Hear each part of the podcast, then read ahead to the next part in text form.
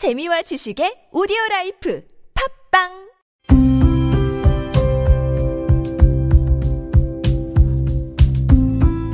칼럼을 읽어드립니다.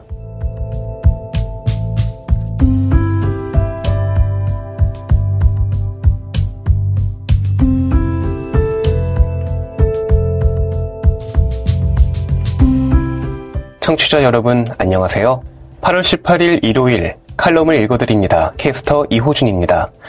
칼럼을 읽어드립니다에서는 여러분과 같이 고민하고 장에게 최신 정보를 담은 글을 골라 전해드리려고 하는데요. 그럼 바로 오늘의 첫 칼럼부터 만나보시죠.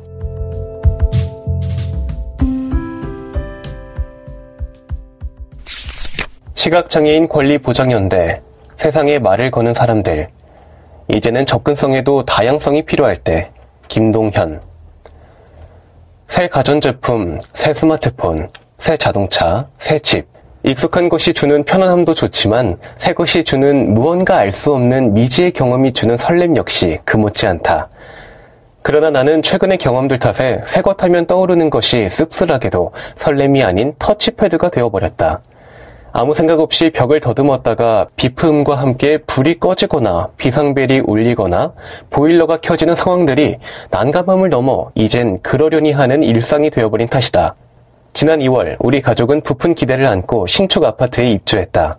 그리고 평소와 다름없던 평화로운 일요일 아침 안내견의 배변을 위해 잠시 밖에 나갔다 들어와 보니 집안 가득 울려 퍼지고 있는 비상벨 소리에 깜짝 놀랐다. 내가 잠시 집을 비웠던 5분 남짓 동안 집안에 뭔가 큰일이 벌어졌다고 생각했기 때문이다. 그러나 알고 보니 내가 잠시 집을 비운 사이 배달 음식이 도착했고 문을 열어주려던 와이프가 월패드를 더듬다 비상 버튼을 눌러 벌어진 일이었다. 전부터 이런 사건이 벌어질 수도 있다는 걸 어느 정도 인지하고 있었기 때문에 문 열림 버튼 위에 스티커를 붙여 표시를 해두었지만 비상 버튼과 문 열림 버튼이 서로 근접해 있던 탓에 살짝 스친 손 한 번에 이런 사태가 벌어지고 말았던 것이다. 그렇게 비상벨이 울리고 얼마 후 방제실에서 보안팀 직원이 방문했고 우리는 실수를 사과하며 현재 상황에 대해 구구절절 설명해야 하는 난감한 경험을 해야만 했다. 재발 방지를 위해 무언가 조치가 필요했다. 그래서 어떻게 했냐고? 미관상 하고 싶지도 않고 해서도 안 될 짓이었지만 서랍 속 어딘가에 굴러다니던 오델로 하나를 전기 테이프로 붙여 비상 버튼을 가려버렸다. 월패드에 붙어있는 오델로 알을 만질 때마다 올라오는 안타까움과 짜증이란 얼마 전에는 와이프가 문 열린 버튼을 누르려다 보일러를 가동시켜 한여름에 온 집안을 찜질방으로 만들었다며 짜증을 내기도 했다. 또 며칠 전 깜빡하고 카드키를 들고 나가지 않았던 나는 집에 들어와 카드키가 없다는 사실을 깨닫고 혼자서는 열 수 없는 공동 현관 문 앞에 망연자실 서서 내 집조차 마음대로 들어갈 수 없다는 현실에 커다란 무력감과 분노를 참아 눌러야만 했다. 하지만 이런 실수들은 중증의 시각장애가 있는 나와 아내에게만 국한된 문제는 아니다. 우리 가정의 활동 지원사 선생님은 싱크대에서 그릇을 꺼내려다 상부장 아래 부착되어 있는 주방 TV폰을 잘못 건드려서 경비실 통화 버튼이 눌러지는 바람에 근무 중인 경비 아저씨와 몇 번이고 어색한 인사를 나누셔야 했다. 또 나의 어머니는 우리 집을 방문할 때마다 공동 현관 터치패드의 숫자가 너무 작아 누르기 어렵다며 투덜거리시곤 한다. 마냥 웃고 넘기기엔 뒷맛이 참 씁쓸한 경험들이다. 무인 단말기나 도어락의 사용을 어려워하는 장애인과 노년층의 사례를 보면 지금 우리 주변에 있는 수많은 제품과 서비스들이 지나치게 장애가 없는 젊은 층에게만 초점이 맞춰져 있는 것은 아닌가 하는 생각이 든다. 결국 접근성이 결여된 제품과 서비스 환경으로 인해 동일한 대가를 지불하고도 정당한 서비스를 제공받지 못하는 정보 소외계층의 현실을 적나라하게 드러내주고 있는 것이 아닌가. 또한 비장애인에게는 당연히 편리하리라 여겨왔던 터치 기반의 환경 역시 사실은 그들에게도 마냥 편하기만 한 것은 아니라는 점에도 주목할 필요가 있다.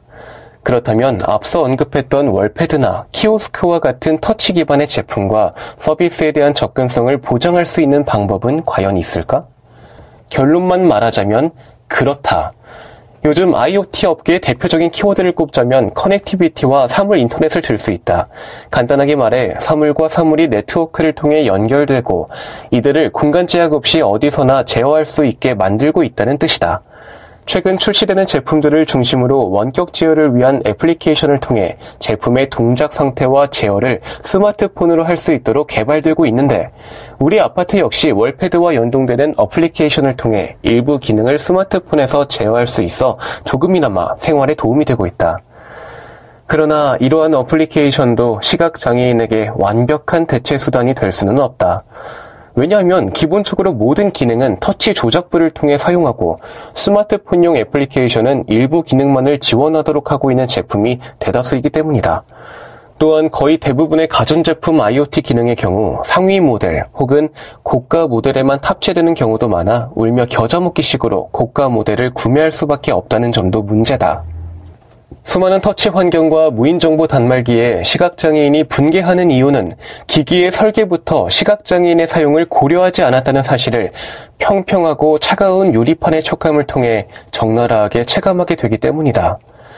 흔히 말하는 고객이라는 boundary 안에서 나 자신이 철저히 배제되었음을 깨닫는 순간 느껴지는 그 난처하고 자존심까지 흔들리는 기분은 정말로 당해보지 않은 사람은 모를 것이다.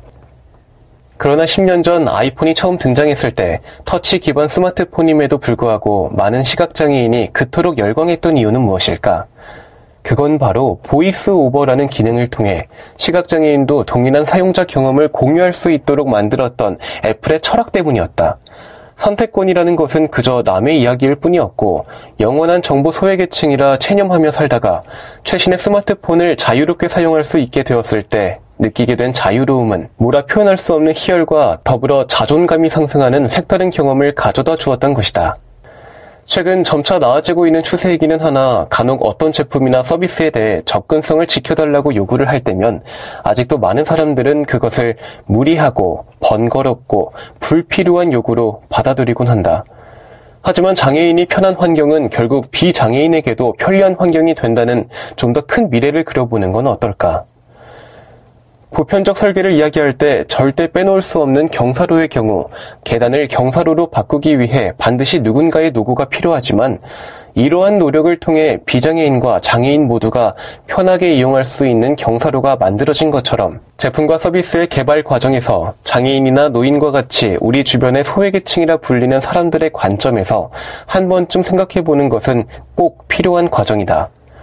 시각장애인이 우리가 만든 제품을 쓸 때 어떤 어려움이 있을까? 노인 사용자가 우리 제품을 어렵지 않게 사용할 수 있을까?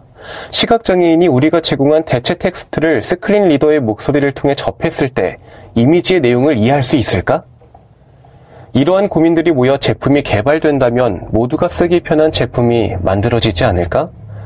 접근성을 준수한다는 것, 모든 사람들이 편리하게 이용 가능한 제품 혹은 서비스를 만든다는 것은 생각보다 그리 어렵지 않은 일이다.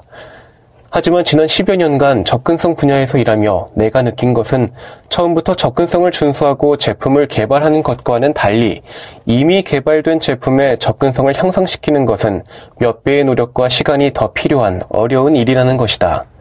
끝으로 다양성을 존중하는 사회가 건강한 사회이듯 장애인, 노인을 포함한 모든 사람들이 편리하게 사용할 수 있는 다양한 제품과 서비스가 진정으로 건강한 서비스라는 이야기를 전하며 여기서 이만 부족한 글을 마치고자 한다. 지금 여러분께선 KBIC 뉴스 채널 매주 일요일에 만나는 칼럼을 읽어드립니다를 듣고 계십니다. 에이블 뉴스. 우리 안에 숨은 리듬 찾기. 다시 돌아보는 2019 대한민국 장애인 국제무용제. 칼럼니스트 차미경. 뜨거웠던 작년 여름이 어제 같은데 올 여름도 어김없이 열정의 무대가 이어졌다. 올해로 네 번째 열리는 대한민국 장애인 국제무용제 키아다 2019가 그것이다. 지난 7일부터 11일까지 대학로 아르코 예술극장에서 총 12팀의 각국 장애인 무용팀들이 무대에 올라 뜨거운 몸짓의 향연을 벌였다. 무대가 열리기 전 그 잠깐의 암전 동안 나는 조금 흔들렸다.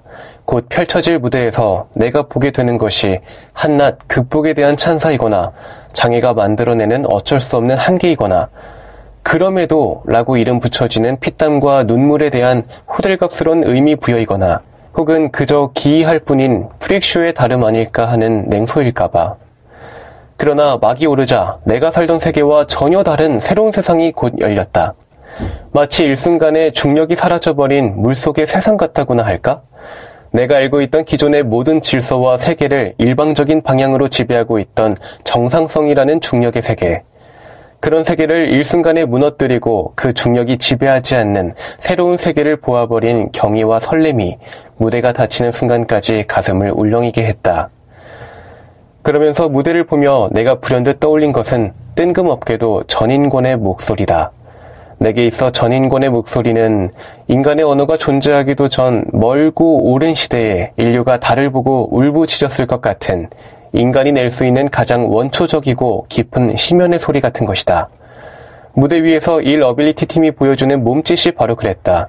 언어 이전에 존재하는 어떤 것, 소위 정상성이란 중력을 거슬러 마치 애초부터 그런 것 따위 있지도 않은 것처럼 그들은 그저 거기서 몸짓으로 말하고 있었다. 정상성이라는 중력이 지배하는 세상에서 그들의 걸음걸이는 흔들리는 것이고 비틀대는 것이고 절룩이는 것이다. 왜냐하면 균형과 조화라는 잣대로만 보면 장애로 인한 엄청난 다리 길이 차이에서 오는 그들의 걸음걸이는 불안정하고 불균형한 것이기 때문이다. 그러나 그 흔들림이, 그 전륙임이 무대 위에서는 리듬이 된다. 그들만의 리듬이 새로운 중력이 되고 그 리듬이 지배하는 새로운 춤이 된다. 마치 태고적부터 그렇게 존재해왔던 언어처럼 누구도 감히 흉내낼 수 없는 존재 본연의 몸짓인 것처럼 무대 위에서 그들은 새로운 신인류였다. 몸짓과 숨소리만으로도 음악이 되고 조명에 빛나는 클러치가 달빛 아래 외로운 칼날처럼 빛을 내는 소리와 빛도 언어가 되는 세계. 아, 어디 무대뿐인가? 객석에서는 반짝이는 박수 소리가 다른 관객의 시끄러운 환호와 박수 소리를 뚫고 어둠 속에서 일렁였다. 듣는 박수가 아닌 보이는 박수가 무대 위에서 춤추는 이들의 동공 속으로 날아가 박히는 순간 시각이 청각으로 환원되는 찰나를 바라보는 감동은 깊은 숨처럼 폐부로 들어와 박히며 내게 찡하고도 기분 좋은 통증을 일으켰다. 장애?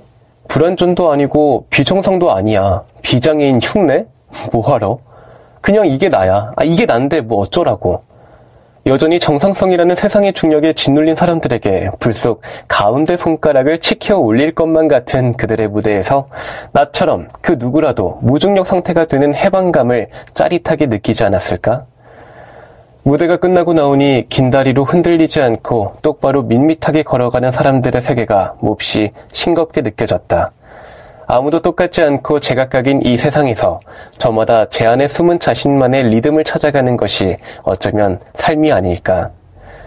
다양한 곳에 떨어지는 빗방울 소리처럼 자신 안에 숨겨진 리듬으로 살아가는 것. 그것을 일컬어 신명이라 하려나? 다음 해에도 이어질 신명나는 사람들의 무대를 다시 또 기대하며.